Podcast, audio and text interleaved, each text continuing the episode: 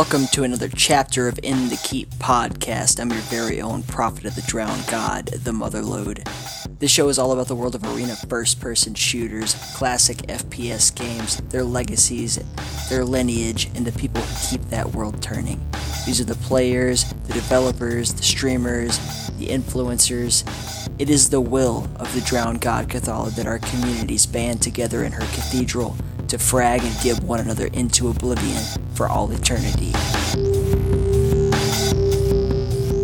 So, originally, this whole prophet of the drowned god, this whole cult of Cathala thing was kind of a joke.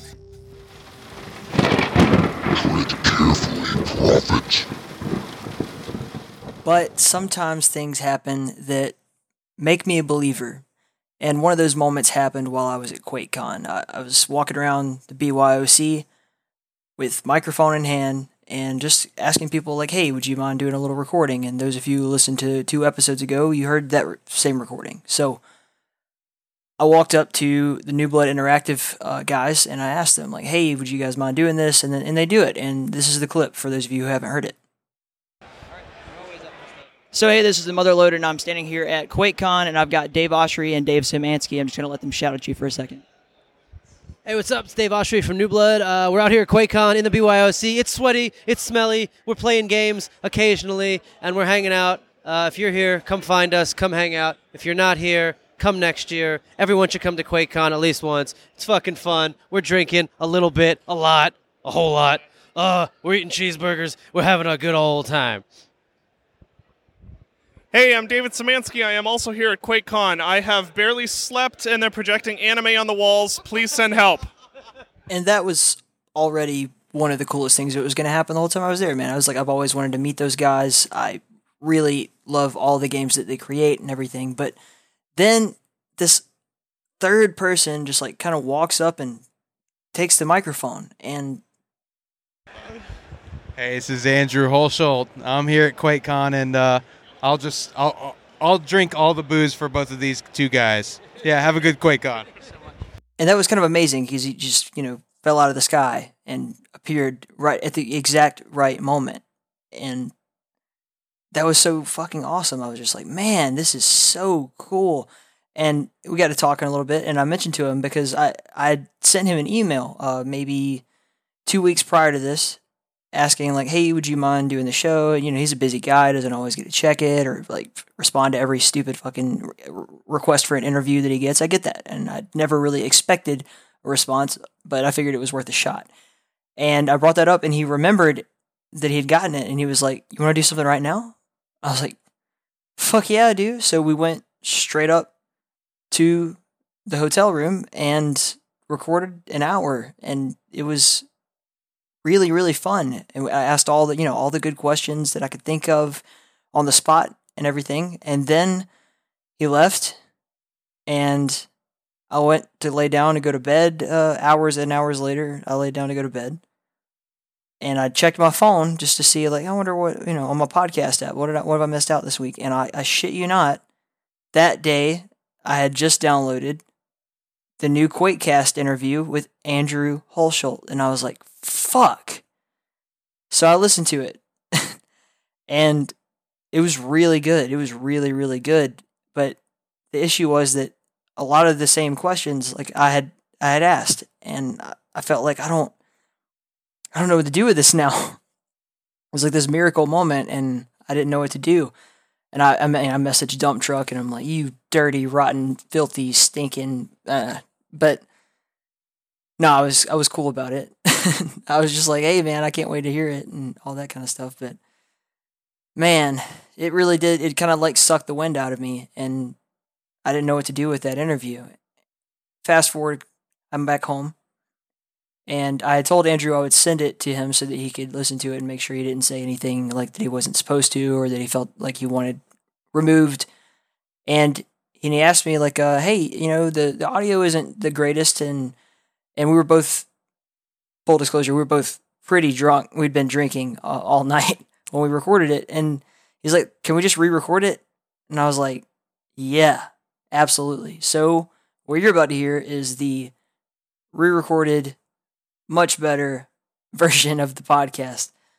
But before we get into the interview, uh, we got to talk about a couple of things here. You can skip this if you just don't want to hear it, but specifically this week, I want to thank some of the people who have gone above and beyond to support lately. Uh, we've got a couple of guys from Patreon, Dots and Moose, both giving a really nice amount of cash money to the podcast, and it's a huge help. So I really want to say thank you to those guys. And I want to say thank you to all of the apostles of the keep because they keep this show running. They're always generous with their time and they they help out with everything. That would, that's invaluable to this whole thing. If it weren't for the apostles, none of this shit would get done. They keep me motivated. They help out with everything. Some of them even donate. It's crazy, man. I cannot express how important they are. Send them your love if you would like to support the podcast, you can. Uh, there's you know the Patreon. We already talked about that. There's also like PayPal donations. That's totally cool. And a big one is Amazon. I want to talk about the Amazon affiliate link. It's it's super convenient. It doesn't cost you anything extra. Don't send all your money to Jeff Bezos. He doesn't need it. You know who needs it? Your souls. the drowned god Cathala needs it to continue to give you this podcast and tournaments and everything. So again, you just click on that link. It's on our website, inthekeep.com. Click on that Amazon link, add it to your favorites bar or whatever, and bada bing, bada boom, when you're going to buy something on Amazon, you just click on that bad boy, you order what you're going to get, and it could be anything. Someone bought, yeah, floral phone cases for their iPhone recently, and I'm like, cool, dope. That's a couple bucks to the podcast. Bam. That's all it takes. If you're going to build like a ginormous PC build, like, we would definitely appreciate that because it may be, I don't know, if you're spending four or five hundred dollars, I know you don't want to donate to us. Yeah, you're trying to build your PC, but if you click on the Amazon link, it doesn't cost you anything, and we probably get a big chunk of that. And that would go back towards the community, 100%. So keep that in mind. And now I'm going to send you over to your intro with the lovely, the beautiful, the wonderful Hadouken. We have a very special guest on the show today. You may have heard of some of the songs and games that he played in recent years, such as the Rise of the Triad remake, Amid Evil, Quake Champions, and 2018's Dusk. He has agreed to be on the show and give us some insight into his creative process, inspirations, and a few interesting stories about the people he has worked with in the gaming industry. We are talking about none other than Andrew Hulshult. So, without any further ado, let's get in the keep with Andrew Hulshult.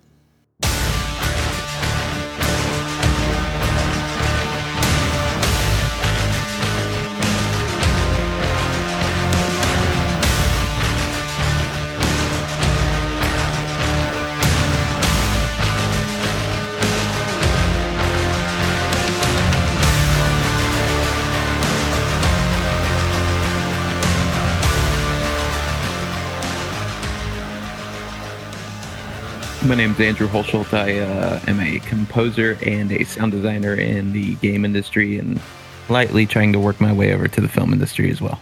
Andrew, it's great to fucking have you uh, back, quote unquote, on the show. And also, uh, we brought uh, Hadouken in with us to do this interview. well, thank you for bringing me onto the podcast. It's, it's an honor.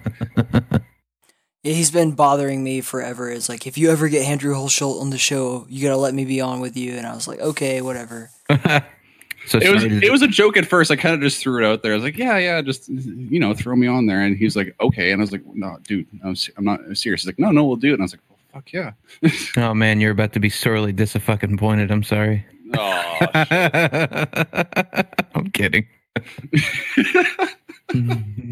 Yeah, so I want to preface this saying that we did do a previous interview like at QuakeCon, but yeah, we were, we both had a little too much to drink, and then I'll never see the light of day. So yeah, yeah, it was one too many, and I don't think the sound quality was up as well either. But yeah, it was mostly me slurring my words. yeah, you guys should re- help either. release it like an episode of like Drunken History or something. hey, if I ever get to that point, sure, we'll, we'll, we'll see when it happens.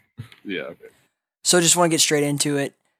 Uh, you made the soundtrack for you know Quake Champions and, and in arena first person shooters. We all know that uh, most players who take the game seriously turn the soundtrack off. So I just wanted to kind of get your take on that. Like, uh, wh- how does that make you feel as the artist uh, putting out the game and, you know, uh, hoping that people receive it? No, I mean like that's that's totally their call. Um, I'm definitely a person of uh, however you want to play the game is how you want to play the game. Um, my art is there to push the game further. Um, as far as if do you want it more aggressive? Do you want it scarier? What do you want to do?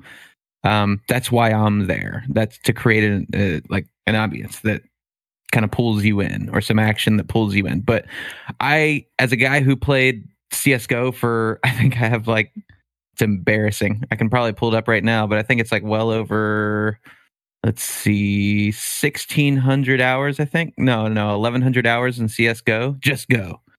Uh, I understand turning the music down. I want to be able to hear footsteps. I want to be able to hear movement. It's tactical. It's, um, it's being able to get in the enemy's head and it's being able to move when you need to and be quiet and shut the fuck up when you need to as well.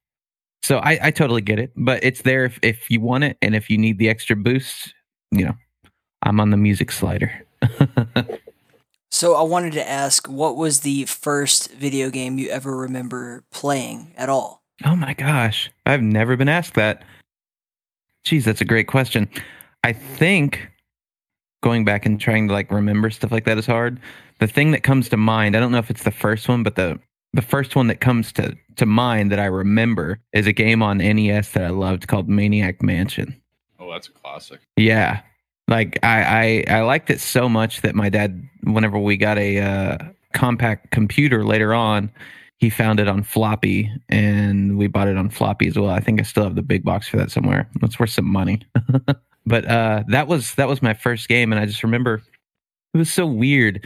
It was like it was supposed to be cartoony and you know like kind of kind of like a joke and a, a- play on on the times and everything and of like the horror movies and stuff at the time. But as a kid you just see all this stuff for the first time there's like this walking tentacle. There's a you know like there's there's a uh, an uncle who's crazy and who's like if i remember correctly blue or green and he looks like all weird. There's a mad scientist in the basement and you can't get into all these things. So it was like my first dive into an exploration game. But it was also fucking terrifying at times because it, it was like the enemies would patrol. Well, it's what it looked like back in the day. It was a lot of it was scripted, but it seemed like the enemies would patrol um, where you were walking around, and that scared the living shit out of me playing that game growing up. But I was so into it that I and I wanted to beat it. Me and my brother both. Um, we would just sit there and and try and find new stuff all the time. I remember the first time that we figured out that you could just blow up the entire mansion and end the game, and it was at the bottom of the pool. That was the coolest thing ever. I was like, this, this is so dumb, but it's awesome. Did we win? I don't know, but everything's gone.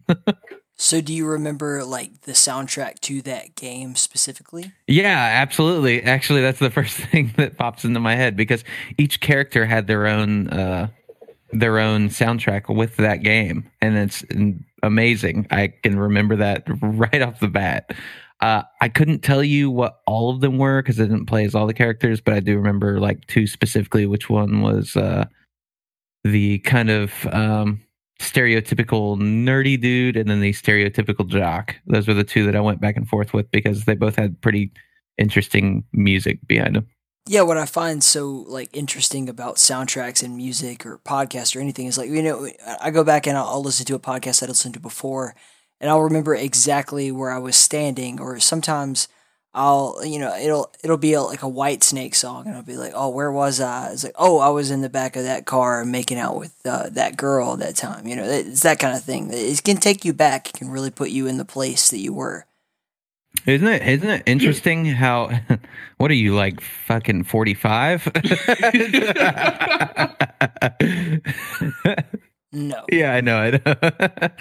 the the uh, isn't it interesting how that works though? Uh, because the older I get, um, I used to be like growing up. I was I was more um into like the thrash metal side of things, and the more aggressive, the better. And if you were a metal band and you wrote, you know, a lighter album, it was like, oh fuck you, you're pissing on your fans. But the old Pussies. the older I get, the more I'm like, the more dynamics I want, the more I want uh, structure and things that are building to one big kind of story. Um, I think a perfect example is when uh, my girlfriend showed me uh, Wings for Marie Part Two from Tool, and explained to me that that was about his mother. And I didn't know that he had wrote a bunch of other songs about his mother, like Judith was about his mom as well. And it's stories like that that that kind of pull me apart a little bit. Like I get really emotional sometimes, and that's what I look for now in music. Because I'm just like, the second I get like emotional over something, I'm like, oh, it's staying with me forever. That's awesome. Like there's nothing else that can do that. There's no drug that can do that. There's no, yeah, it's it's a ride, and uh, like I like that as I'm getting older, I'm getting more. I guess you could say I don't want to say spiritual, but I'm, I'm more connected to the music that I'm that I'm listening to, and it's I don't know why maybe it's because I'm doing it as a profession now, but I'm really looking for those gems for the most part, and I can find them, and it's fucking great. this is the most fun I've ever had listening to music in the last like three years of my life. Is is like happening now, you know? yeah, you get like a really emotional connection to a music, like when you hear. A yeah, it used like, to. Oh man. Yeah, and it used to be everything. Yeah, it used to only be like a rush, like you know, from like holy shit, that breakdown's awesome, which I still do. I like, I love that. Like whenever bands can hit that note just right, and you give them the face, like you just you know ate some sour cottage cheese. You're like, oh, that's heavy. yeah, you get that James Hetfield. Yeah, yeah, exactly.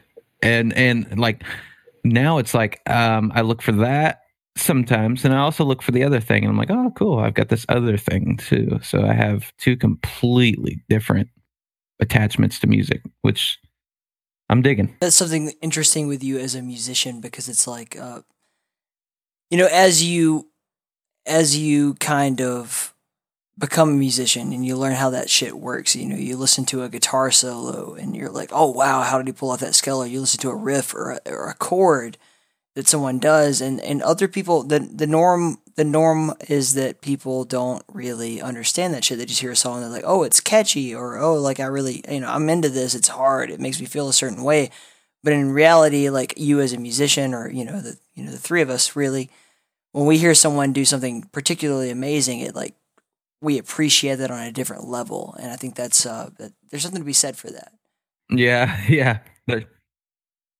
It's a it's a dance that you have to you have to go through many many many times, and then you have to you're still trying to improve upon it every single time you play. And They they just don't, Yeah. you know, they're not there. Mm-hmm. No, for sure. And but yeah, they don't get it. It's the same idea with with music is like, you know, that percentage of like the stuff with like the recording, the history behind it for musicians and for like, you know, um anybody that's really uh like an enthusiast. That stuff's great and it really helps kind of build into the culture and try and get the message across that the artist was but for the, like you know the average consumer nobody gives a shit about that for the most part unfortunately i wish um but the like even for me all i had like being able to be be told just one thing and have a connection with it i think uh, speaks volumes on the writing process of the band. And that's like uh, like i was just talking about wings for marie part two off of 10000 days. Uh, surprise. The day after tool releases their stuff i'm listening to tool. Joe Rogan. but uh uh but on part two i knew i liked that song because she was like you just need to listen to that and i listened to it. And then she told me what it was about and i was like oh my gosh i like that song even more. But all she had to do was tell me about that one thing. I didn't need to go into recording didn't need to go into anything else. That speaks volumes about taking time in the recording process to build something to a perfect uh segue to a, a bridge to a chorus not even really a chorus but just a build to a climax to where it feels like this is this is perfect like and you know falling out from it. It's it speaks volumes and i'm still trying to do that. Like i you know it'll be years before i feel like i've done that correctly even on one song. Even if some people are like yeah i really like some of your stuff on Amid Evil i'm like eh, you know we're we're getting there. I think that's an interesting topic because, like, you know, Maynard records all of his vocals after the band is already made all the music, and it's like he will wait until it's done before he even tries. Yeah, I, I'm a firm believer in that as well. I used to I used to sing in the band as well. So yeah, Do you want to talk about burying the trend right now? No. uh, not really. I'll, I'll give you this. It was fun. I hope maybe one day we can do like a couple shows together. But yeah, like I'm having way too much fun just writing music myself. Well, for talking about Tool, like you know, they they managed to Maynard is one of the greatest lyricists I think of all time, and he managed to take a song about anal fisting and make it a metaphor for something much deeper. So Yeah, they've got way deeper meanings. Yeah, it's a, it's a metaphor for something completely different. But for Skin Deep, there's something there that's like kind of a like kind of almost like a joke. It's creative, man. It's creative writing. He's he's and on one end it's humor, on, and if you want to dig a little deeper, there's a lot more layers underneath, you know. and you don't have to dig very far. well, it seems like if you listen to the lyrics, they had to dig uh, pretty damn deep to get to where they wanted to go. I know Hadicant wanted to ask some questions specifically about the 3D Realms anthology, and uh, you know what went into that, so I'll let him take over here. oh, yeah, okay. that that and uh, the Dusk soundtrack in general, or just like any of like the albums that you've done for like 3D Realms or any, any of those old Apogee games. It sounded like you used either like the original MIDI track or just like the audio file, like on some of the intros to some of the songs. I was wondering if you actually used like either like an old school MIDI interface or something like that to recreate those sounds, or if you just ripped the song itself. Trying to remember. Um, can you give me a specific? Yeah, like even like a Duke on- uh, Duke Nukem on the Range or whatever. Right at the very beginning of it, there's a, like a. It sounds like you just used the original audio file. It had that Yes. really, it had that Yeah, awesome like a bit. Okay, because Yeah. it sounded like because I was like that sounds like a Sound Blaster card, like straight out of the '90s. Like it just really hit home with that. Even like on the uh, uh which one was it? Uh, the the Triad soundtrack. Like he, Oh, he yeah, yeah, yeah. yeah. Because there was there was some parts where I was like, man, he's either using a really old school MIDI synthesizer or he's just because you really nailed that old school sound with the with your new guitar like like parts as well. There was actually only one part of that entire soundtrack that used the old MIDI wavetable. Everything else was modern instruments. Um, it was the elevator. thing. Yeah, yeah, no, I all I, all I did was take the Yeah. original MIDI file and just run it through a new wavetable. I that think makes it the. Windows wavetable. Yeah, I've done that too. Like you can just pop Yeah. it into something like GarageBand, and there you go. You get yourself, you you get yourself your own. You just throw in different instruments. Like, yeah, I made a cover, guys. Yeah. but but like yeah, no shit, right. The 3D Realms anthology has a little bit of that going on from time to time. Um, I think Duke has that, and I'm trying to remember if anything else has that because most of the time it's a complete rebuild. Like I look at it kind of almost in the way that you rebuild like the engine from a car. You know, Yeah, uh, you want to put brand new parts with everything.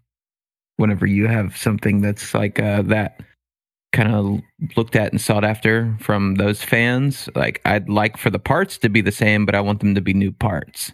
yeah. It looks like a Bronco. Exactly. Gosh, I'm trying to think if there's another example of Shadow of- Warrior, uh, the Shadow Warrior theme I was thinking of. The the intro you did to that sound like you used like the exact same sounds from the game, just upscaled, so to speak. No, that's that's uh that's all remade. really. Holy yeah, shit. yeah, that's that's remade. Actually, I can hear that in my head. That is remade.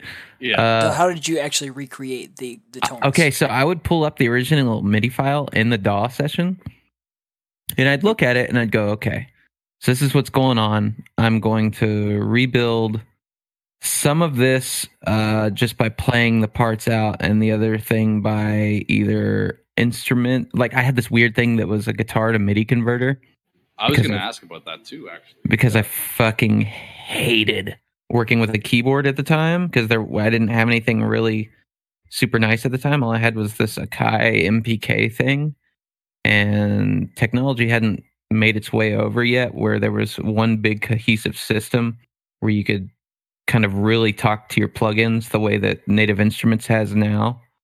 Yeah. But but um yeah, I remember uh I think it was made by a company called Modius. I remember.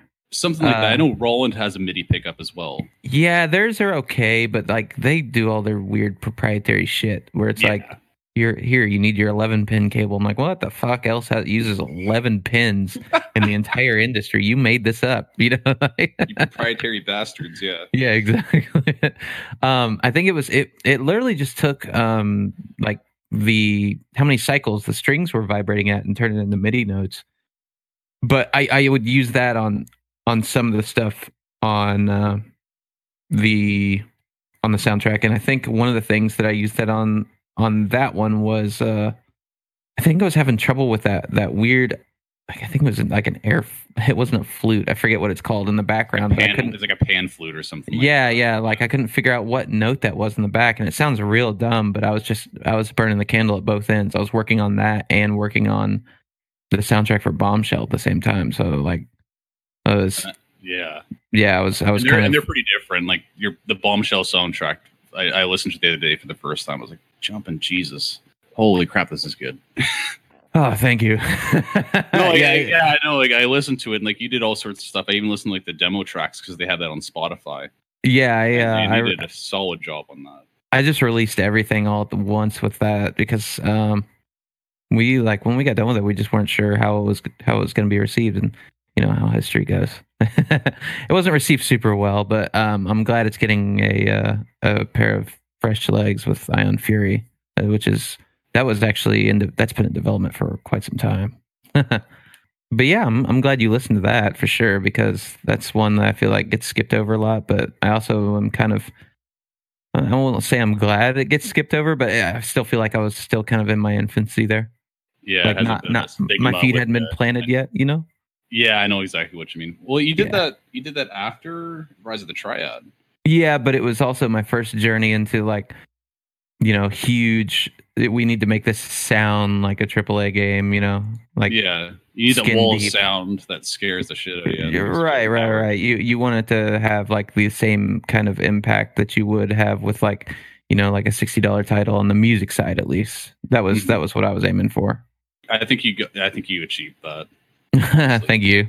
Yeah, because like, you got all sorts of different tracks. You got your your metal tracks, and then you have like your symphony tr- uh, movie soundtrack, and then yeah.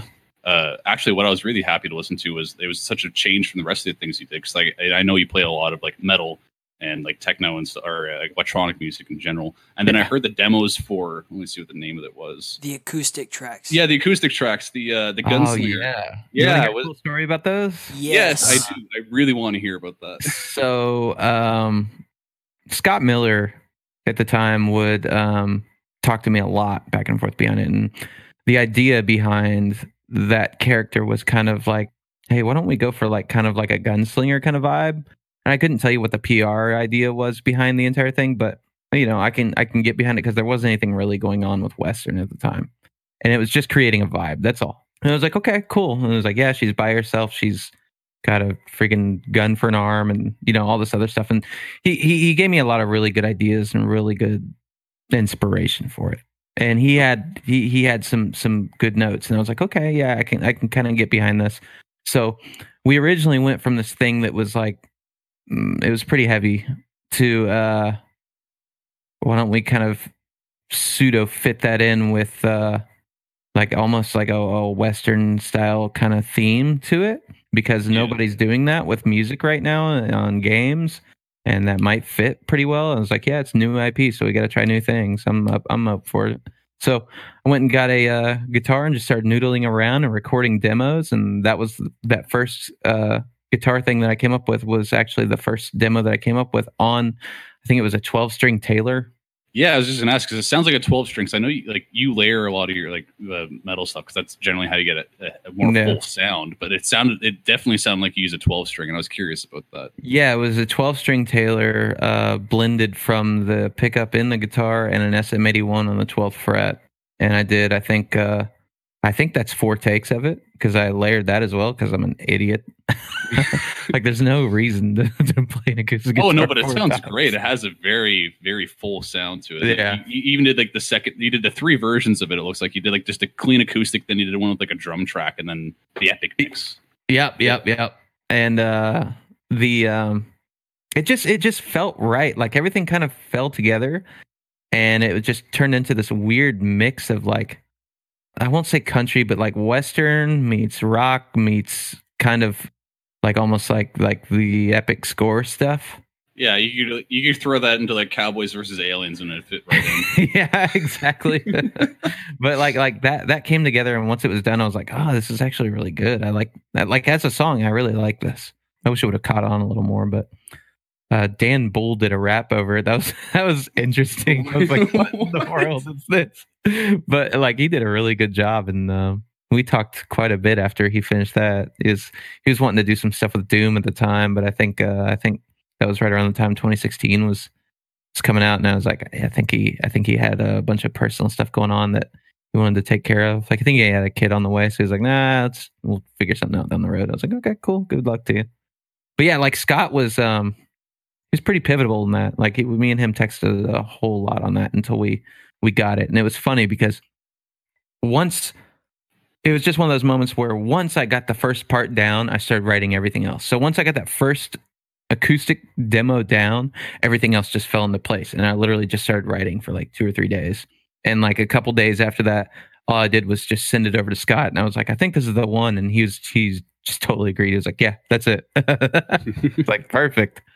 That's awesome. You know, you you have a client to think about, and you have to think about what does the client want. We we compared it to a, uh, graphic designer, and that the, they give you, oh, this is an idea of what I want, and like a, maybe maybe another soundtrack, maybe like a little bit of inspiration, but ultimately you have to create something from scratch.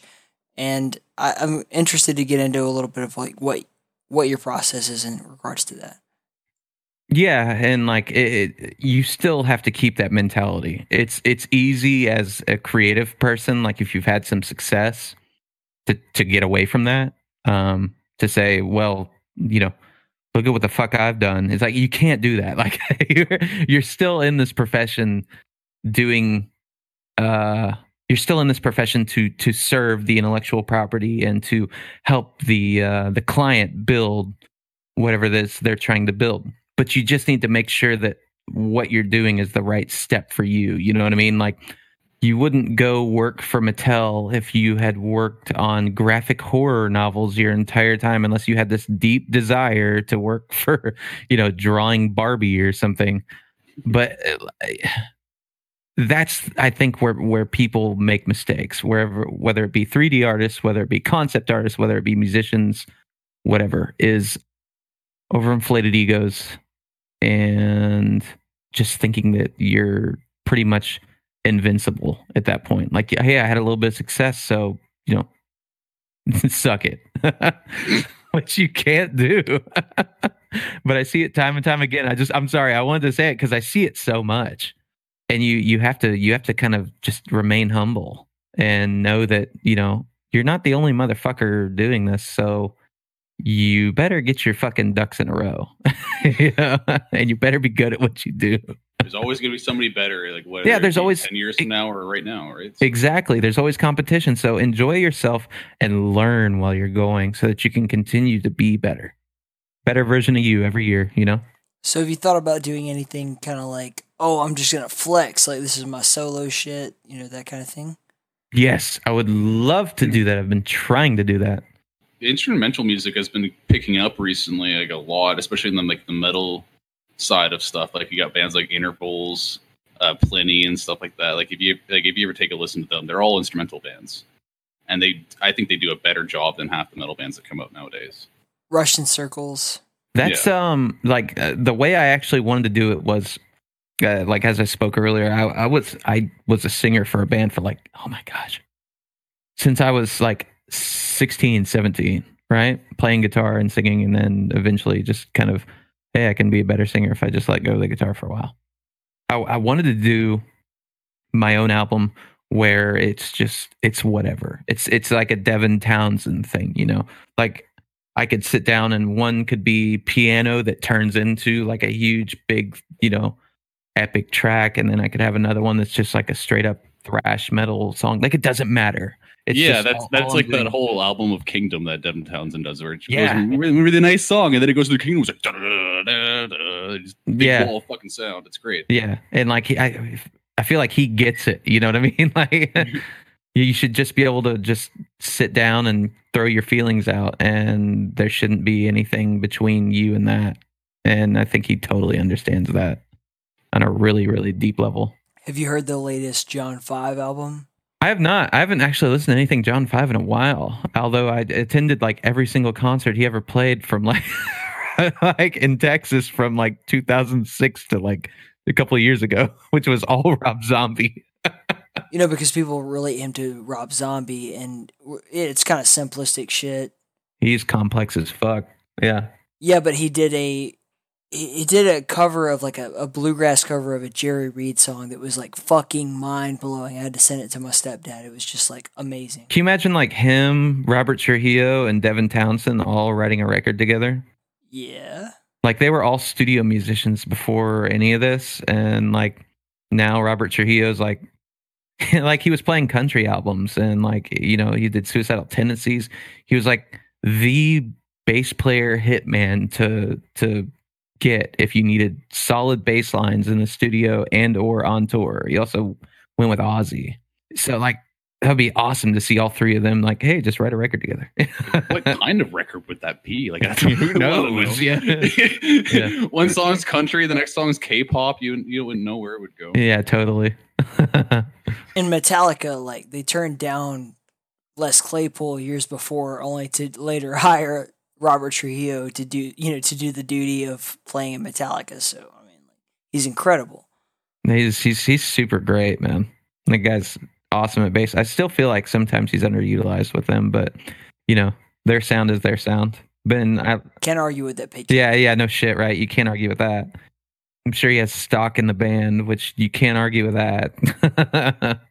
So, Andrew, before I ask this next question, I want to preface it with the question uh, before that, which is, what kind of movies do you enjoy? what kind of movies I like? Um, I don't get to I don't get to sit down and watch movies that much anymore. I do like action movies. Um, I dig like some of the older cheesy action movies too, like you know, like Yeah. the Die Hard stuff. Uh, I don't really consider T2 cheese. I consider that one of the best action movies ever made. Absolutely. I like I, I like things that kind of take me for a ride, but I also like things that have smart dialogue. Keep going. So Tarantino fits the bill pretty well too, but I haven't seen all of his stuff. You're saying all the right things. So, Hmm. so I was listening to the Rad Rodgers soundtrack, and I was just wondering, did John Carpenter have an influence on you at that point? he did. Yes. uh, there was uh, like uh, when I um, when I was doing that soundtrack, I remember specifically in a meeting all those songs or like like a bunch of demos that uh, I never got out. I'll put them out at some point, probably like on Twitter or something. Were all done on like SID, like emulations of SID chips. So it was like all supposed to sound like a Commodore, right? Like all super old, you know, really primitive versions of what those songs were going to be.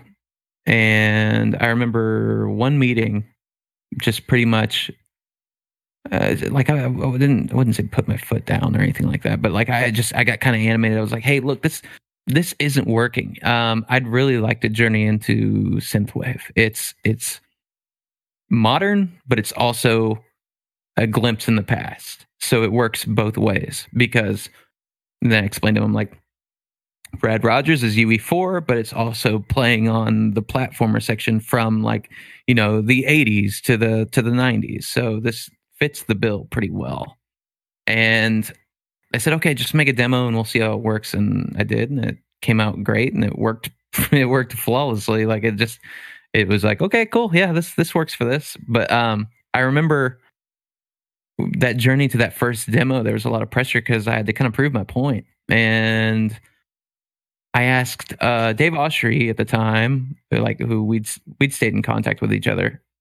Hey, you listen to a ton of synthwave. Can you send me some some references because I'm about to uh, make a synthwave soundtrack, I believe. And he's like, okay. And he, so he sends me like, uh, I think the first thing he sent me was Carpenter. Then he sent me Perturbator and I think Laserhawk. And after that, Laserhawk. Red line. yeah. and af- after line. that, yeah, Yeah. right. Like it's all fucking badass shit. Um, just in a completely different different way. It's not even like, man, this is you know so in your face, and this is so, or this is like super like, you know, grab pulls on my strings like what we are talking about earlier. It's just something different. Like it, it pulls on a different a different chord. It's like some kind of weird rewind in time. I also had another friend uh, named Dustin Sane who I had I'd worked with for quite some time, and he's a huge horror movie buff. And I told him what I was working on, and he's like, "Yeah, you should." You know the the Carpenter stuff's really making a, a rise back. You should really go back and and check out some of the that old work. And so I did, and I totally remember skimming over a ton of his stuff. I say skimming, going over a ton of his stuff, and just taking all that into the little funnel. You know, like when I'm kind of dedicated to a soundtrack, I'll listen to everything that's associated with that soundtrack and just let my head process it for a few weeks and then start writing on it. And that's what came out. So you had a little bit of Carpenter, you had a little bit of other people from from that genre, you had a little bit of uh, a little bit of uh, John Carpenter, uh, Carpenter Brut, and John Carpenter. Sorry, I should I should distinguish these two. and uh, they all just kind of mesh together. Like it's a little bit of rock in there. It's a little bit of a good time. It's also a little dark at times. It's also a little weird at times, and it works. Yeah, I've been listening to that soundtrack over and over and over again over the past couple of days. What's your favorite track? Man, I don't fucking know. I don't, I don't memorize track names all the time. Yeah, me either. it's okay. Me either. No, like seriously, when I listen to music, I usually like I'm, I'm doing shit, so I don't look at yeah. 600 the only one I can remember uh, that's burned into my head. It's it's hard for me to remember song titles, honestly, like because once it's out the door, it's like I feel like it almost it's it's not even mine anymore. Like it's it's for the public to judge. Uh but one, once it's out the door, there's a few that'll stick with me. The one that stuck with me the most off that soundtrack was uh, 666 megahertz. Like that was that was. I had just listened to Turbo Killer and I was like, oh my god, that fucking sound of that synth is amazing. So I, yeah, I wanted I wanted something really aggressive, and that was what I got. So, Andrew, I do want to turn it over to Hadicant for a bit because I know he wanted to ask uh, explicitly about what your rig is like. Yeah, a little bit. Yeah, no, because I definitely like. I know you have, from what I understand, you have quite a few guitars. Uh, Yeah. Like I was wondering what kind of guitars you had because I'm I'm a big gear guy myself. Well, not Okay. not too big, but like I got like three guitars. Man, I two need to- I need to get a hold of Schecter and just be like, hey, can I can I get an Yeah. endorsement? Like I, I was talking to them at one point, but like just communication just got cut off or something. I don't know. I've always been Uh, really iffy with Schecters myself. I've always found like you have to try it in person because they all kind of play differently. Don't Yeah, they, they they will, and it, honestly, a lot of that I feel like depends on the part of the country that you're in as well, because humidity is oh, a yeah is a big a big part of that, and where they ship and how long they sit on a truck. Because yeah, they're going to be set up whenever they get to California, but after that, it's like good luck, you know, like on the truck wherever else it's going. If it's going somewhere super cold, it's going to flex again. If it goes somewhere within the same, you know, 15 to 20 degrees, maybe, I think it'll sit okay. So I think I get lucky there, like going from California to Texas, where Texas is still pretty hot. We still are, you know, kind of humid at times as well. It's not dry all the time. So I think, I think they arrive pretty good. But yeah, I, I've got uh, one, two, three, four, five. I got five guitars right now. Well, okay, four guitars and a bass. I used to have like seven, or no, I had eight, but I was like, I'm not doing anything with these things. So later, I think it was like an sound like- Ibanez, and Yeah. Ibanez, that's my jam. yeah, like I like them, but like for whatever reason, Ibanez necks. Uh, I love those wizard necks, but man, I, I don't. I think it's Texas, dude. I really do. Th- Those necks just flex Oh. in the state. I feel like because they're so thin. Yeah, Yeah, they're very thin. Like I have Yeah. a seven string, and and the neck's pretty thin on that. Like I was surprised how thin it was. today seventy three twenty one. What are those?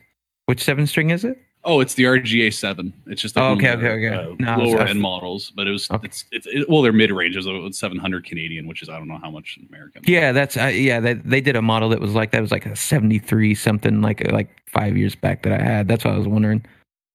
Uh, that was actually what I used good. on the Bombshell soundtrack. But yeah, like Oh, I really? like Ibanez guitars. Like they're great, but yeah, they just for whatever reason I haven't had the best luck. But Yeah, I've got a C6 Schecter, um, like a one-off, not a one-off, like a limited run baritone that they did. That's a six-string baritone that it was in 2008. Like I'd never seen a baritone before in my life, and then picked that up and was like, oh, this is what it sounds like whenever you tune to B. This is what it's supposed to sound like, you know. A seven-string Bloodline from them. Uh, one of their brand new E1 Apocalypses, which looks like the uh, Ken Lawrence that Hetfield runs around with, but it looks like it's aged green. It's fucking cool. The second I saw it, it was it just came out this year, and the second I saw it, I was like, I am buying that. Done. Take my money. And uh, I have a Riot Five bass, which is kind of like their take on um, if a Music Man and a what are the basses that Lemmy played?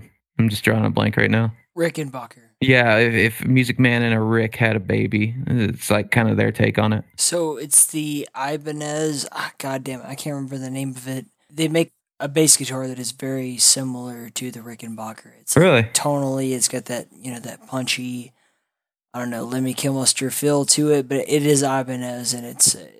Uh, I don't want to call it a replica, but something very similar. Yeah, they do great. Like they've always done great since the SR series. The SR SR series were great. Like those those wooden things that was like here five hundred bucks and you you get Bartolini pickups. It's like holy shit. We also talked a little bit before about how like you you enjoy using passive pickups. I, I agree. I prefer them. I don't like sticking batteries in every time I want to play. yeah, to to a degree, I am. Um, there are times whenever I miss them. they record better on certain things. Leads they record a, record a little bit better on if there's a lot of high gain guitars going on. Um, but for the most part, yeah, I like I like passive these days. I used to be like an EMG 81 and 60 or EMG 81 and 85 guy, but as time went on and I got introduced to things like the SH4 and the uh, like hot like hot rails and strats and stuff like that. And what was the one that that they put in the oh, oh well I forget what the original name was, but like the Dimebucker, those were super cool. Like just like the huge solid Yeah. posts, those were great. They Uh, sound good. yeah, they sounded awesome too, which was weird. like you, you look at it and you're like, this thing probably hisses and hums so bad, and you got to tweak with it for a little bit. But once you get it there, it's like this is so good. I've always stuck to Seymour Duncan hot rods myself. Yeah, yeah, I, I like I like the Duncan stuff, and like actually, there's there's one in particular that I'm gonna look at real real soon too, which is the Antiquities. I want to drop those in something. I wish they had a four conductor so that I could do something with a split coil, but you know, it's supposed to sound like a 59 or 60 PAF Gibson pickups. So you know, I'm not gonna argue too much because those pickups are fucking badass. So I'll just drop them in something cool. Yeah, what happened between the 50s and now, I wonder. Quality control and giving a shit. By the way, that Ibanez bass is the TMB series. oh, the TMBs. Yeah, yeah, yeah. I've seen those. Those are pretty neat. Yeah, I love them. Those are pretty nice. As far as like strings and stuff go, I've just like I've always been like an Ernie Ball guy. I'll, I'll go back and forth to D'Addario every now and then for like the super low gauge stuff because they kind of venture a little bit more into those weird hybrid gauges for seven strings and baritones. But for like 10 to 46 and 10 to 52 and 9 to 42s or 9 to 46s, I like I'll almost always go get uh, Ernie balls, but I'll go get not the regular slinkies. What do you call those? It's the ones in the black package now. Oh, they got a Oh. bunch of different random Yeah. slinky names. The Hex uh, steel coated version. Yeah, I think it's I think it's those, but it's, it's like they actually do sound quite a bit brighter than the uh, the standard slinkies. So uh, I always use the uh, heavy bottom slinky top versions for drop tunings. I think those work great. yeah, ten to fifty two, those are great. As far as amps go, I've actually almost I've sold almost every single amp that I've owned. because you're doing like direct input right into the yeah, for the for the DAW. most part, like unless I really need something crazy, I'm about to rebuy one of them just because because I really really liked it. It was a JC 120. Yes. um, the old jazz chorus amps. It's real Oh, stupid because it's just it's just a solid state amp. But the thing that makes it so cool is uh, that it's actually wired in true stereo, and it's the only amp I've ever seen on the market that's actually wired in true stereo, both speakers. So if you front load the amp, which has two inputs with something like a stereo delay, it actually runs in stereo. And like the stereo chorus that's built onto the amp is actually in stereo. So the second that you turn on that chorus on the front of the amp, it just fills the room. Like it's nuts. I've never heard anything like it. It's so I'd love cool. to hear that. Mm-hmm. And Uh, it's well, crazy it's actually, from a solid state too, because like you'd Yeah. expect something like that from a tube. Yeah, you, well, you know the uh, like the old um like uh, not fade to black, but uh what am I thinking of? Sanitarium off of Master Puppets Oh and yeah, stuff the like nice clean tone you got. Yeah, It is so funny you bring that up. yeah, Oh yeah, no, I was just playing that before we were on here. that I was saying how the Limp Bizkit version was the best version. it's a pretty good version. I'm not gonna lie. Like I did like that live version. That was pretty interesting. I was like, that's a good take. and like I said before, you and Fred Durst can go to hell. but uh the all of his clean tones or at least a gigantic portion of them are JC120s and they have been live for a very long time and but that album that album and the black album was what made me kind of really really enjoy that amp because that amp's on a lot of both of those records It's such a just a such a clean tone. You can't Uh-huh. argue with that. yeah it's a clean tone that the second that you just add a little bit of chorus on it it's like oh perfect Wait, now was that a Fender amp or I can't remember? It's been a while. No, it's a Roland, Roland Oh, JC 120, which is real weird. You'd think you'd get something way bigger out of like a like a Fender amp or something like that, but yeah, it's just a Exactly, little yeah. Roland solid state amp. 'Cause whenever I think of Roland, I think of those little Roland Cube amps. So that's like the only tone I can think of. And it just, just it's oh, Hey, they're not bad in a live setting. they're great for practicing, but Yeah. you, just- you don't, you don't want to use it for anything else than that.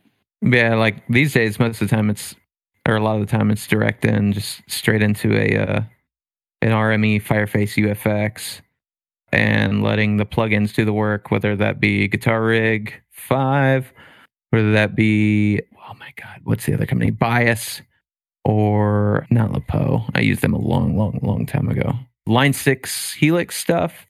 Oh, the Helix stuff is amazing. Yeah, and actually, recently I've been using a lot of the uh, the heavy hitters impulse responses, and those things are freaking great.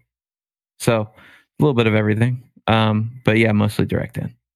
Well, that makes sense for what you're doing though, because you just have it all under the interface. You know how it's going to sound. You can change the sound on the fly without having to re-record. Exactly, flexibility. Yeah. Yeah, you can't go wrong with that. That's the quickest way to put out even just any album at all. Mm-hmm. Just being real flexible and knowing exactly what uh, what you can work with and what's not going to work, and being able to change it on the fly. So I will edit this question out if it is something you're not supposed to talk about. But uh, okay. yeah, so when am I going to be able to listen to the Dusk soundtrack on my vinyl record player? That's what I want to know. Uh, no, you don't have to edit this out. Um, we're working on it. It's it's just one of those things where there's a lot of questions up in the air. It's it's actually a lot closer to being a thing than than you think. like everybody's like, when's it coming out? When's it coming out? And it's like it's on the tip of my mind at least two to three times a week. And Dave the same as well. In fact, we've had lots of emails back and forth with this specific company about it. Same with Amid Evil, but just a little bit lighter on that side. I just uh, like I know that there's that we're gonna have to take you know all of these songs and get them to a point where it can be played on an LP. So you can't take all 43 songs and put them on, you know, a four disc vinyl because I'm gonna have to charge like a hundred and fifty dollars for it or something. Yeah, Like that's crazy. I don't want to do that. I'd buy one. yeah, same here. oh my Yeah. god. Make it make it on one of those uh, specialty albums where it's like black plastic, but then it has like blood splats all over it or something like that. right? That'd be be, awesome. Stuff like that would be great. Yeah. But, but yeah, like I, I would love to do stuff like that, but like gauging the market to see if this is going to be a risky investment because I'd put my own money in to do stuff like this. I, I'd like I'd love to, and we're knee deep and just about to pull the trigger on it. But it's it's a matter of do we cut this down to the best of the best and maybe put something else on there, like something that we haven't put out, or do we try and just squeeze as much as we can onto like two platters, or do we, you know, what do we do here? So we're we're still trying to kind of fight through that. but it, it's definitely a thing that um, is being talked about at the at the moment. So yeah, that question's perfectly acceptable, man. Look, Andrew, all we need is just two copies of the four disc record. It's not that big of a fucking deal. yeah, if I can get it even printed, they'll probably be like, yeah, a minimum of like a thousand. I'm like, oh, great. Let me go bankrupt real quick. It is not cheap for that stuff. Yeah, that's that's the only part that sucks. Because like if it's CDs, you know, I, I have personal contacts at quite a few companies that even still nowadays, I'm like, hey, I want a handful of albums done, and I want this artwork done, and blah blah blah, and it's no biggie. Like you know, I'll I'll throw the money their way. If it's a loss, it's a loss. But with LPs, it's like a much bigger risk on the financial side. Yeah, so I very got, you just got to be careful. Yeah, it's just like Dave Oshry, you know, New Blood. I, he's a kind of a genius, and like I got to give him credit. This is the kind of thing that me as a fan I want to buy. I, I'm a huge fan of Dusk, and I I want that shit. So gotta give him credit where credit is due on that. Yeah, no, he's like Dave's. He's a very laid back guy who knows what the audience is looking for. Like we all know what the audience is looking for. We don't know how to convey the message very well. Dave conveys the message very, very well, and he's very, very much just one of the guys, kind of so to speak, and that works out to his benefit. Very, like a lot of times, really. Yeah, man. It's like there's the two Daves, there's the two Johns, and then there's the two Steves. It goes all the way back. That's what I call them.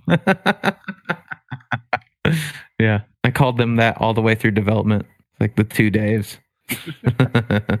So we got a, a bunch of games coming up pretty soon with your name stamped on. I just want to ask a little bit about like Wrath, Prodeus, and Nightmare Reaper, and you know, like what can you tell us about Wrath in particular?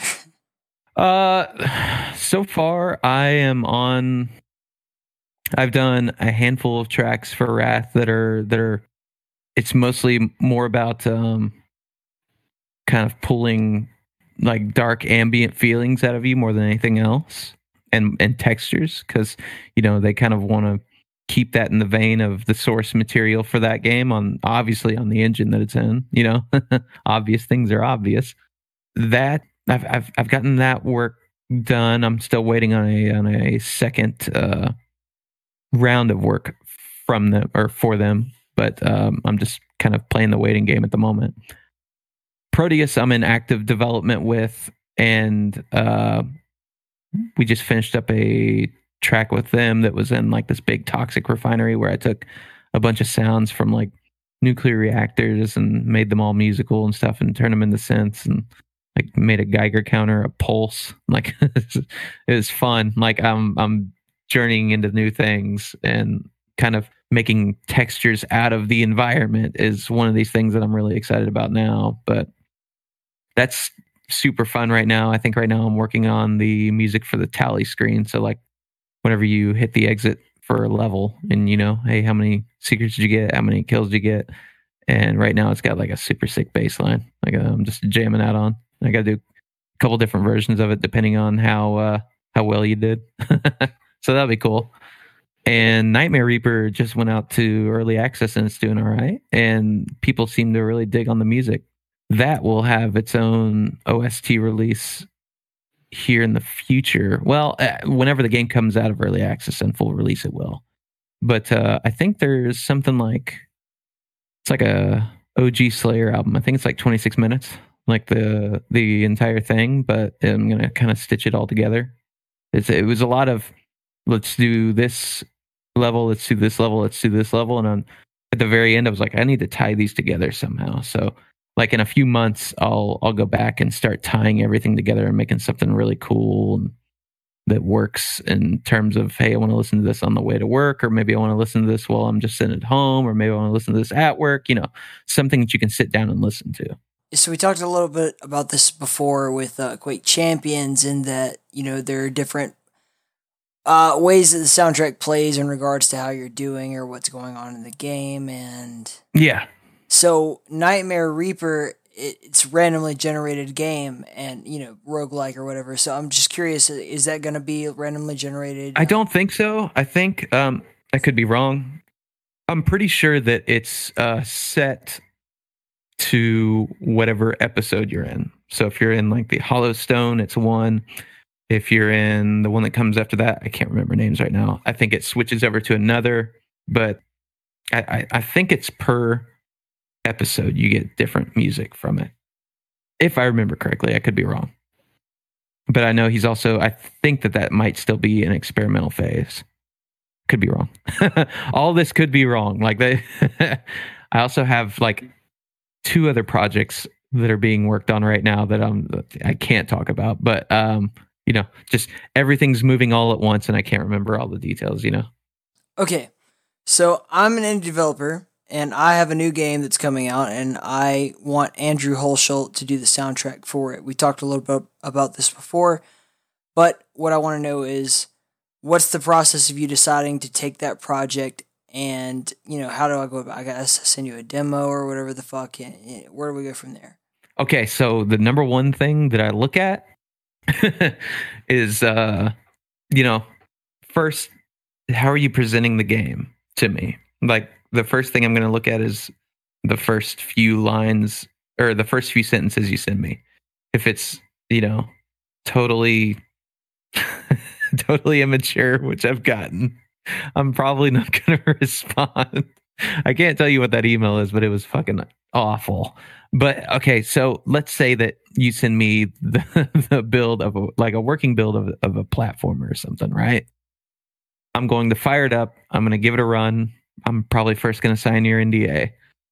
If it's shit, probably not interested. And when I say is it shit, I don't mean in terms of your game fucking sucks. I mean, I'm not digging your game personally.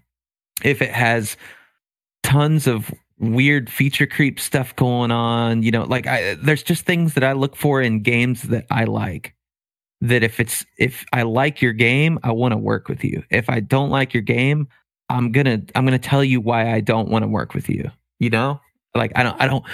The biggest point being, I don't want you to walk away without having some kind of useful information from interacting with me.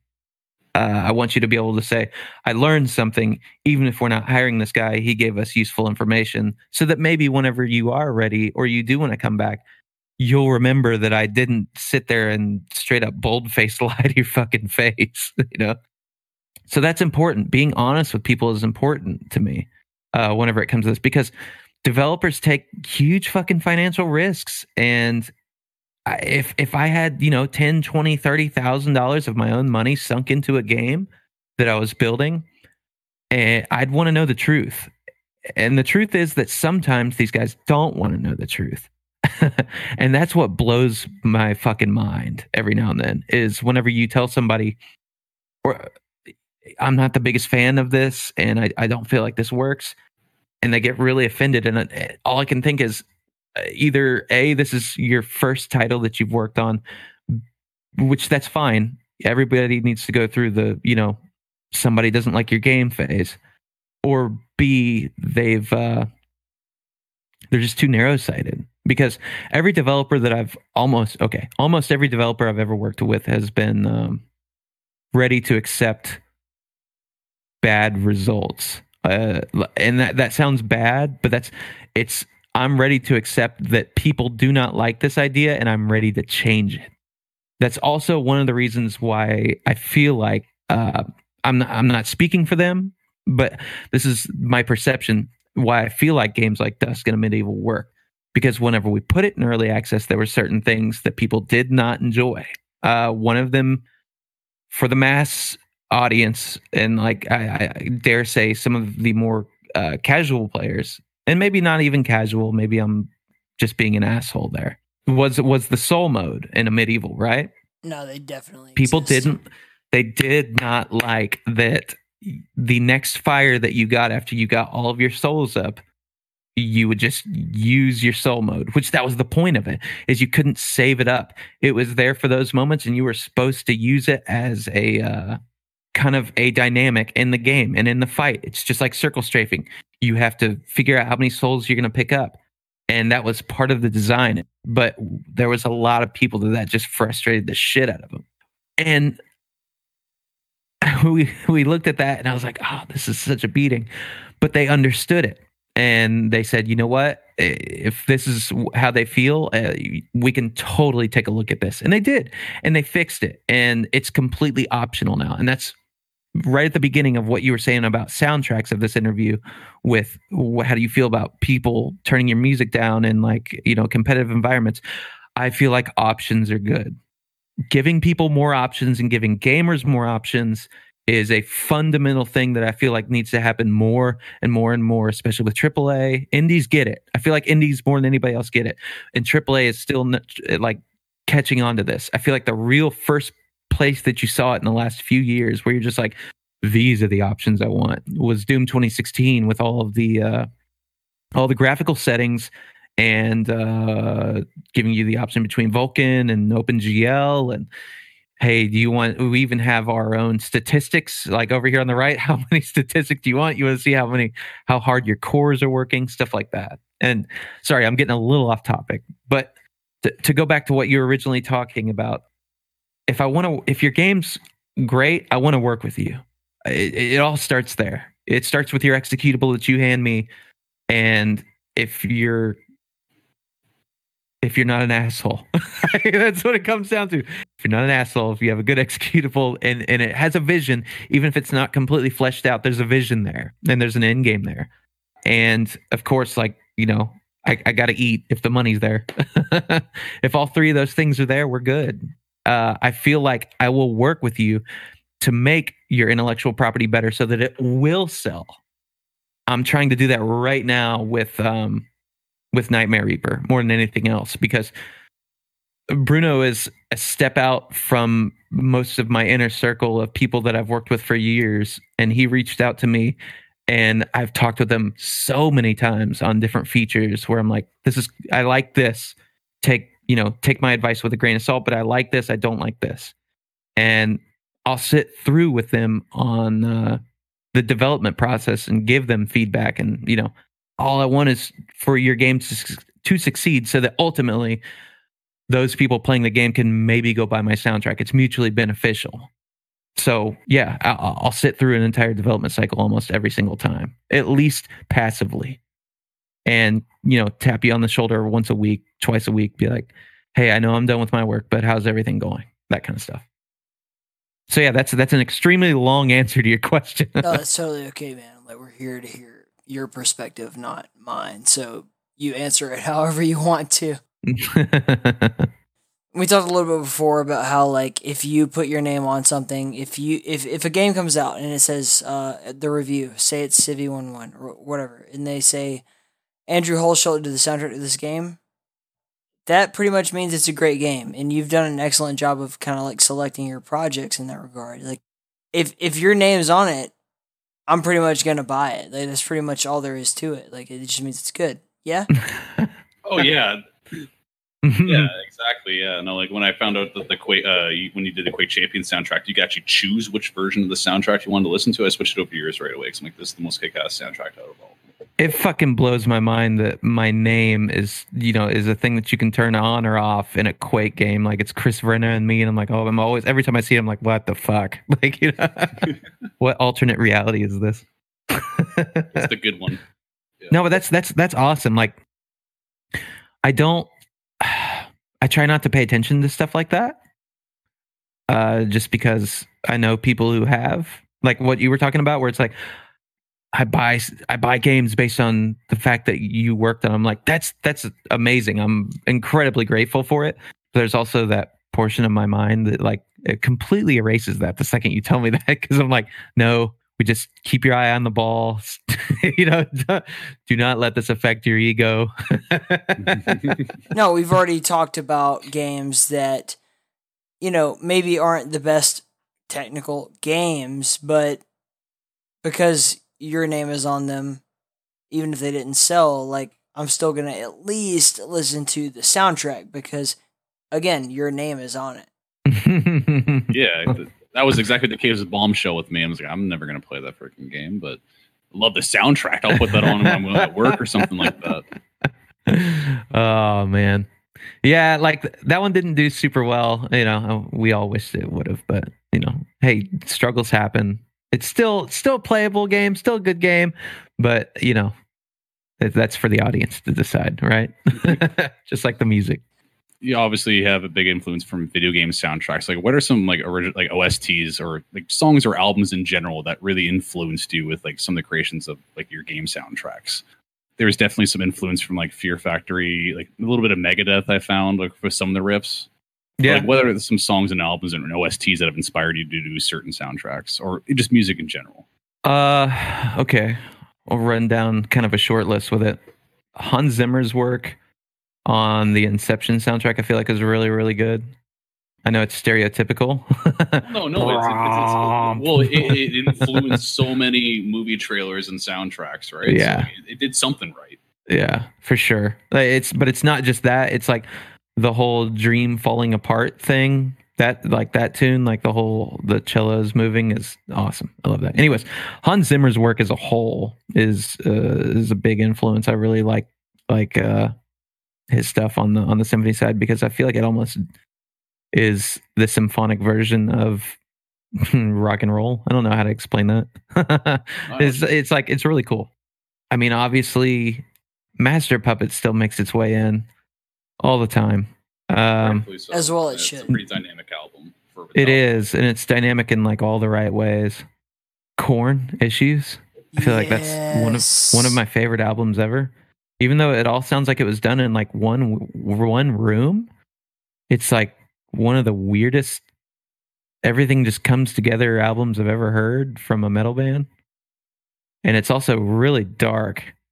DevilDriver, Pray for Villains, or Beast. I was gonna say for your Dusk album, you got like a bit of Meshuggah in there and like some Yeah, like, djent yeah. kind of sounds. for sure like any of the first two or three Meshuggah records. And like the stuff they do now is great too. Like obviously the production is modeled after that. Yeah. um nine inch nails is a given. Oh, yeah, like yeah. their their entire discography i that whole thing i i just feel like if you mash it together i'm not such a big fan of the newer stuff i will say that uh, I kind of dig on the older stuff, but I I do feel like if I go back in a couple of years and revisit the stuff that he's done in the last few years, I might find something I like. It's just going to take time. Oh, you will. Satellite? Come on. Oh, I love Satellite. No, no, no, that that's fine. I'm talking about like the last two albums he's done. Yeah, yeah, yeah. Like Satellite's a great record. That's or not. no, I'm sorry, not a great record. Great song. Yeah. Um, there's there's actually quite a few songs on that record. That was uh, which one was that? That's the red one. Hesitation marks. Yeah, hesitation marks. That's right. There's qu- there's quite a few good songs on there. A perfect circle, uh, Mer de Noms specifically. Soundgarden, Superunknown. Oh, that's a fantastic one. Yeah, it's a really good one. This is gonna sound really weird. Uh, load and reload. You you bastard. well, I can understand it. it well, it's, it, well, yeah, no, that's that's, under, that's understandable. It's got, it's got all sorts of different kind of music in there. So I feel like that was supposed to be one album, which later confirmed pretty much. it was like supposed to be one album. uh, you could take songs from both of those albums and make one really good record.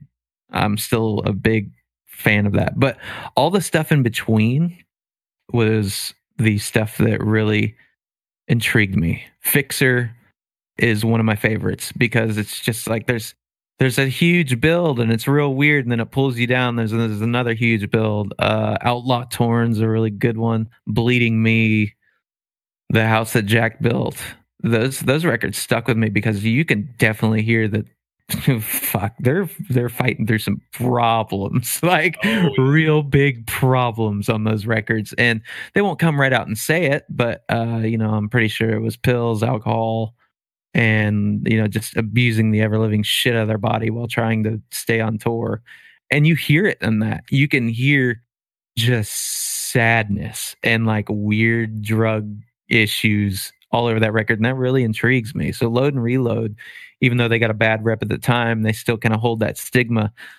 Those records are really interesting. It's Oh, yeah. completely different look in the mirror for those guys and they've That never returned back to that So I'll talk about Saint Anger in particular. Like people hate that fucking record, but to me, it's like if Alice in Chains had put that record out instead of Metallica, it would have been great. I think it's only hated because that stupid snare, but that's about it for me. Because it sounds great. It's an okay album. I also feel like there's there's some kind of untold story there where James sitting in rehab for like nine to ten years or nine to ten years, nine to ten months, and then showing back up and having obligations to finish a record and under a certain amount of time is why we got the production value we got rather than the I won't say it's it's not bullshit, but rather than the story that we were handed where it's like, yeah, it's supposed to sound like a garage band. It's like, yeah, well you can you can make a band sound like a garage in the first time and still have it sonically sound good. All you have to do is look at those DVDs that came with the uh the thing and you're like these DVDs of the live shot footage sound better than the record. like it's real real weird. So that was the first record that I think Bob Rock actually talked them into using Pro Tools for the first time, and that was in the early days of Pro Tools. As well. Ah, was it? Are you sure? Yeah, yeah, maybe maybe you're right. So I'm open to being wrong, but I'm pretty sure if you watch some kind of monster, that's the truth. You might be right, and I think that he might have been using Prism Sound stuff before that, which is like this really crazy. I can't even begin to tell you what it is, but it's like really high def analog way of doing things, but it's also a digital way of do- it's crazy. Just go look up Prism Sound. But um yeah, like if that was the first time they used Pro Tools, that kind of makes sense too. But even then, as an engineer, as a mixing engineer, you have an obligation to make things sound good. And I feel like that snare is every time I hear it, I'm like, ah, look, I get it, but fuck. Just you know, even for the single that they put out for some kind of monster, they changed the snare. They just they overdubbed it. Yeah, they knew. Yeah, yeah. They They, they, still they re- released it. they they re, well they resampled it for the the some kind of monster single. If you go find that video, that's I mean like the whole mix is different. They knew it. They they they completely recompressed the mix. They put a new snare in. They redid the kick drum. They knew that they were just like oh, okay, damage control. Like if the whole record was redone that way, that I feel like and uh, maybe just cut those songs down just a little bit. Not a ton, just a little bit. Some of those songs didn't need to be fucking seven minutes. Trying to Uh, go back to their And Justice for All days. yeah, and it's like- it's like- minutes. Yeah, and I feel like you those guys need to sit in the studio longer to write songs like that. But there's definitely some some good ones on there. Like I feel like the unnamed feeling, the acoustic version of that that they play at bridge school benefits every now and then that you hear. That's fucking awesome. Or no, is it is it the unnamed feeling? No, it's not the unnamed feeling. It's uh all within my hands. So they, they do an acoustic version of all within my hands that is just fucking crazy. I wish they would re-record that song. I'm gonna have to see if I can find that on YouTube. Yeah, you have I'm to. super curious now. Yeah, it's it's really cool. I'm like, oh my god, this is nothing like the record. And I feel like if you guys actually plugged in your guitars and redid this rather than just the acoustic of this, it would be really something. They just To need to do like listen an MTV Unplugged album, is what they need to do. Oh, they already did that. It was bad. Oh, was it? Oh. Didn't want to say anything. I, I didn't know. I was just throwing it out there. I haven't- no, nobody needs to hear Low Man's lyric ever again. Anyways, yeah, th- those are those are the records that I can think of off the top of my head without like diving into the obvious ones, also like the Rolling Stones and stuff like that. I don't think that's obvious. I wouldn't have suspected Rolling Stones. Holy moly! Yeah, oh, I like some of the old Stone stuff. Like, uh, oh, I can't think of the fucking album off the top of my head. Uh, the one that has. Uh, If you name the song, I can probably name the album. I'm just having a trouble remembering many albums today. Like, I feel like this guy is a fucking imposter. There's like 20 albums, so like yeah, Just the bass line to Miss You, like, yeah. it's so fucking perfect. It just, I don't even know what album is on. It just hits me so great every time I hear it. sorry for asking the most difficult question you've no, you're day. good. This is all good. Andrew, one game soundtrack that's just like in- inspired you to do this, one game soundtrack. or several. I don't care. That's hard. Uh, it's either Doom or Duke 3D. Yep. Okay. Good answer. because listening to those I couldn't at the time I was I was young and I couldn't understand why everything was these weird synthesizers. You know, like you didn't know that there's a lot going on behind the scenes and we can't cram an album in here. And I wanted to make what those were those were emulating at the time. Well, You you, know, did. Yeah, exactly. Like I went on to do IDKFA and and uh, the Rise of the Triad stuff, which you know lightly touched on some of the ideas that Lee Jackson had for some of that, and then re like revise some of them as well. But yeah, That's exactly what I did when I grew up. I'm not grown up yet, though. I'm not an adult. I'm a kid. Yeah, exactly. I'll never grow up, dude. Fucking don't. Like, please. Never bring it up. Yeah, no. Hedekin, any closing thoughts? Anything you wanted to ask? Uh, kinda. Is it was more about the Dusk soundtrack. Like I, I just loved how you did so many different kind of like you did everything from just your straight up chugging heavy metal all the way to uh actually one of my one of the songs that really sticks out on that soundtrack is Skinwalker. That, that that's- one, yeah. yeah, that song it just Hmm. starts off with this, all this ambience and also it just stops and then just just these straight up just chords, just den it, den it, den it with this amazing, almost like it's almost like you uh, like that part from Rage Against the Machines, uh, "Wake Up," I think, where it's just they're Yeah. constantly strumming note in the background. Like I just love how much red that it brings. Yeah. Yeah. Like I just picture this Goliath monster about to crush you, and you're just like shit.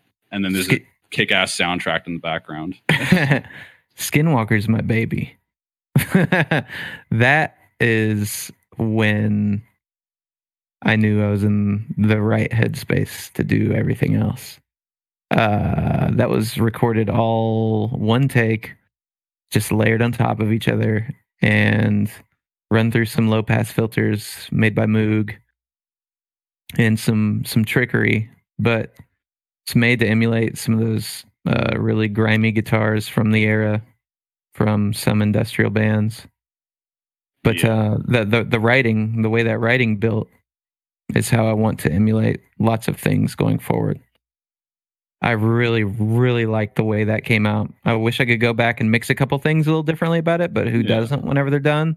Exactly. still- I still- finished. I still feel like that came out just more than perfect than how I could do it, even if I tried again today.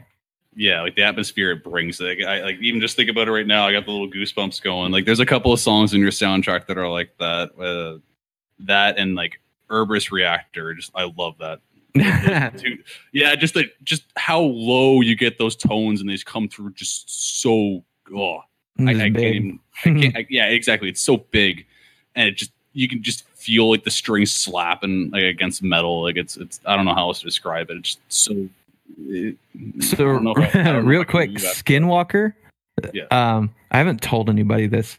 This has like always been the uh, the thing with Skinwalker because like Exclusive. so Skinwalker is you know that song plays the first time that you have that encounter with the Wendigo, and Yeah. that's that's Skinwalker is uh you know like kind of a I can't remember if it's a pseudo name for a Wendigo or if it's like an alternate name or if they're two completely different things, but they they share some likeness in in uh in that lore, and uh the way the song's built, it sounds like something's creeping up behind you. Like it just it sounds like something's going on. Like there's those those hits, but in between those hits, there's something that always starts coming up from the low pass filter and getting a little bit more. You can hear a little bit more clarity, and then it goes away, and then a little bit more clarity, then it goes away, and then when everything stops, or like I'm sorry, there's a pulse that goes on that's supposed to be like in my mind the way I was thinking of is a strobe light, and you see something coming towards you, which is the Wendigo down Oh, the yeah. hallway. Well, yeah, that Um, scene where you're walking down the hallway and it says "Don't trust your eyes." The first time I saw yeah. that, I almost shit myself. I was like, "Oh fuck!" And then all of a sudden you hear like the footsteps behind you. I originally I originally wanted wanted I think ah, man I I remember it I don't know if David will where I I uh, mentioned that I was like hey you remember those those like strobe lights in uh, E1M2 and Doom whenever you go through the like all the tech wall stuff yeah, like, where it goes like, should- pitch black and then you see like- for a second. Yeah, yeah I was like you should totally put something like like that in here but um I think we didn't do it because we wanted to or he didn't want to do it because it was like there was a bunch of fog there. I I remember that conversation. At least I think I do. I'm pretty sure that I had this conversation. it's been like two years ago, but like that was what I envisioned with those pulses. And then when everything came to a stop in that song, and whenever you start hearing the like the guitars start kind of going crazy, yeah. When it Was- hits you like a brick wall. yeah, was was my interpretation of a human shedding their skin and then like just literally ripping their skin apart and turning into that. So like that song has has has like there's a whole thing in it and you can hear it probably if you go back. Like it's just it just gets more and more gruesome. Once I Now that I once know you know that, that yeah. story now, you know, like yeah, it's it's like that was the whole Oh, idea with it because I was like, oh my god, that gives is it so such a creepy vibe. Holy Yeah. moly, yeah. Yep, yep, yep, yep, yep.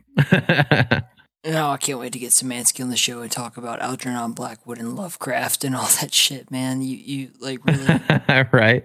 No, you really opened up a door here. Like it's a journey I'm going on in my head.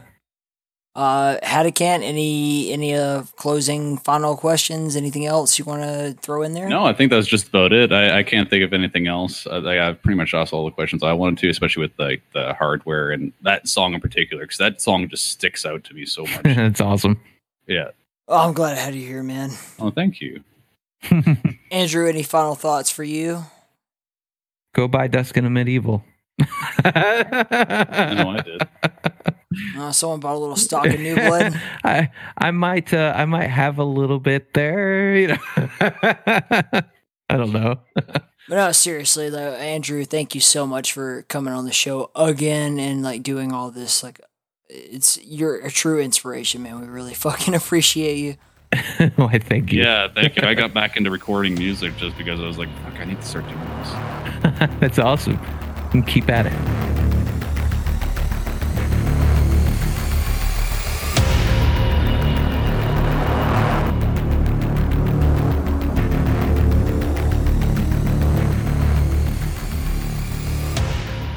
All right, I know that was a long one, but just a couple of things before I let you guys get the hell out of here. First of all, State of Quake, go check them out. If you like Quake Champions, you'll like State of Quake. All the good shit going on in there, man. Cash prizes for their big ass tournaments, you'll love it.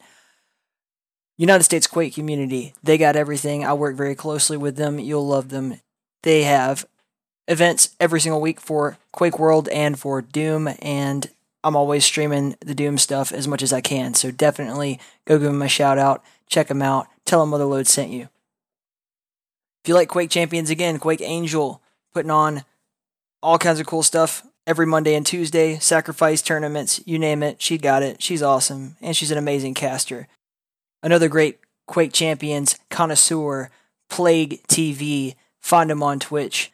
Watch the Shub Cup. Join the Shub Cup. You'll love that. If you like Doom, Multiplayer Doom Federation, go join one of their tournaments because they're always putting on really awesome stuff. Three way CTF. You ever even heard of that? If you haven't, check it out. And if you like are really curious, go back and listen to episode five.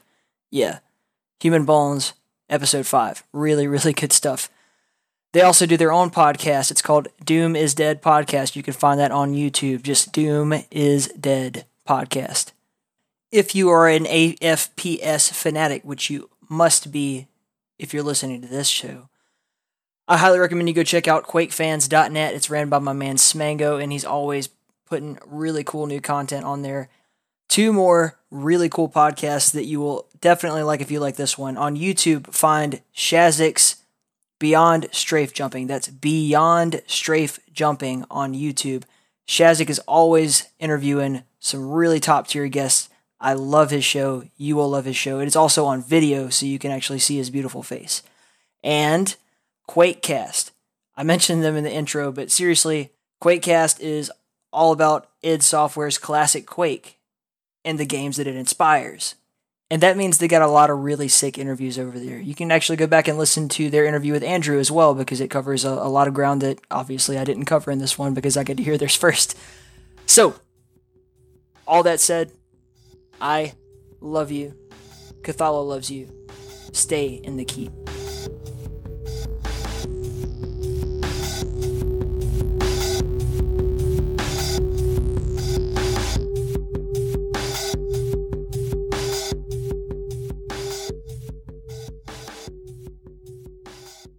It's time to kick bubblegum and chew ass. And Andrew Hulshult is all out of ass.